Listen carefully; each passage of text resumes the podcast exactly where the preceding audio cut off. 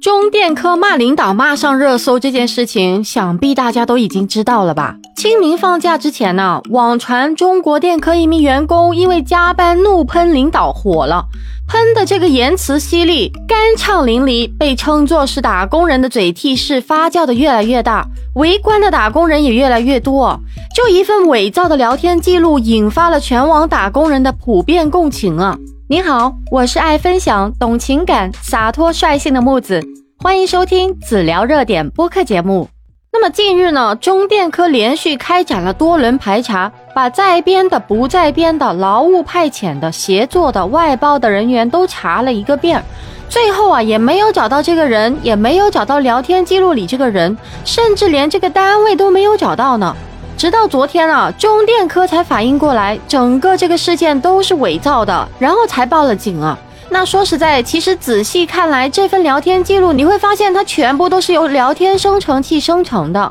很多做微商的都这么造假过。那这里面其实也有一些漏洞啊，比如说这个聊天记录当中出现的表情时候造成了行距的变化，而且聊天记录非常工整。如此大段文字连续输出，被骂者在跟他对话的时候，安安静静的听他把话说完了，没有任何一个人打断，而且四百多人的聊天群里，只有他一个人的视角截图流传出来了。还有比如说，在如此长的一个聊天记录当中啊，并没有任何人使用过任何的表情包，那这其中所有的头像也全都是网图啊。而且这个伪造聊天记录的人，听说之前还有过伪造任职文件骗婚的操作。尤其是这个伪造任职文件的问题啊，中电科报案之后，这个人大概率要坐牢了。但可以预料的是啊，大家马上就会说，是不是真的很重要吗？重要的是他说出了打工人的心声啊，难道加班的问题、九九六的问题真的不存在吗？所以你看，真实的社会现象居然需要一个捏造杜撰出来的虚假聊天记录来反映底层打工人九九六的悲哀呀！需要一个人通过伪造甚至是违法的方式去诉说。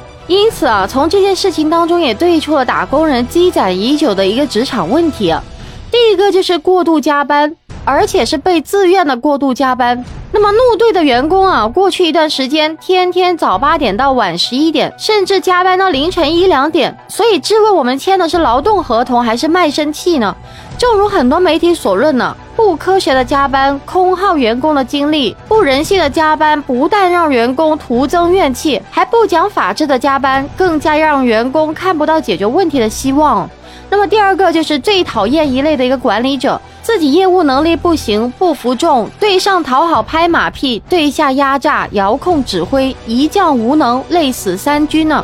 那其实这两个问题也是相辅相成的。的确有很多特殊的岗位，确实是需要节假日加班，或者是某个项目的关节点需要一些时间连续加班。其实这也是很正常的，但是也得合理安排啊。比如说节假日加班了，那是否在平时的调休让员工喘口气呢？而如果说领导业务能力强，项目冲刺的时候带着员工一起加班攻坚克难，该让大家休息的时候甚至强制休息，多体恤多慰问，相信大家也会干劲十足啊，不会有那么大的怨言。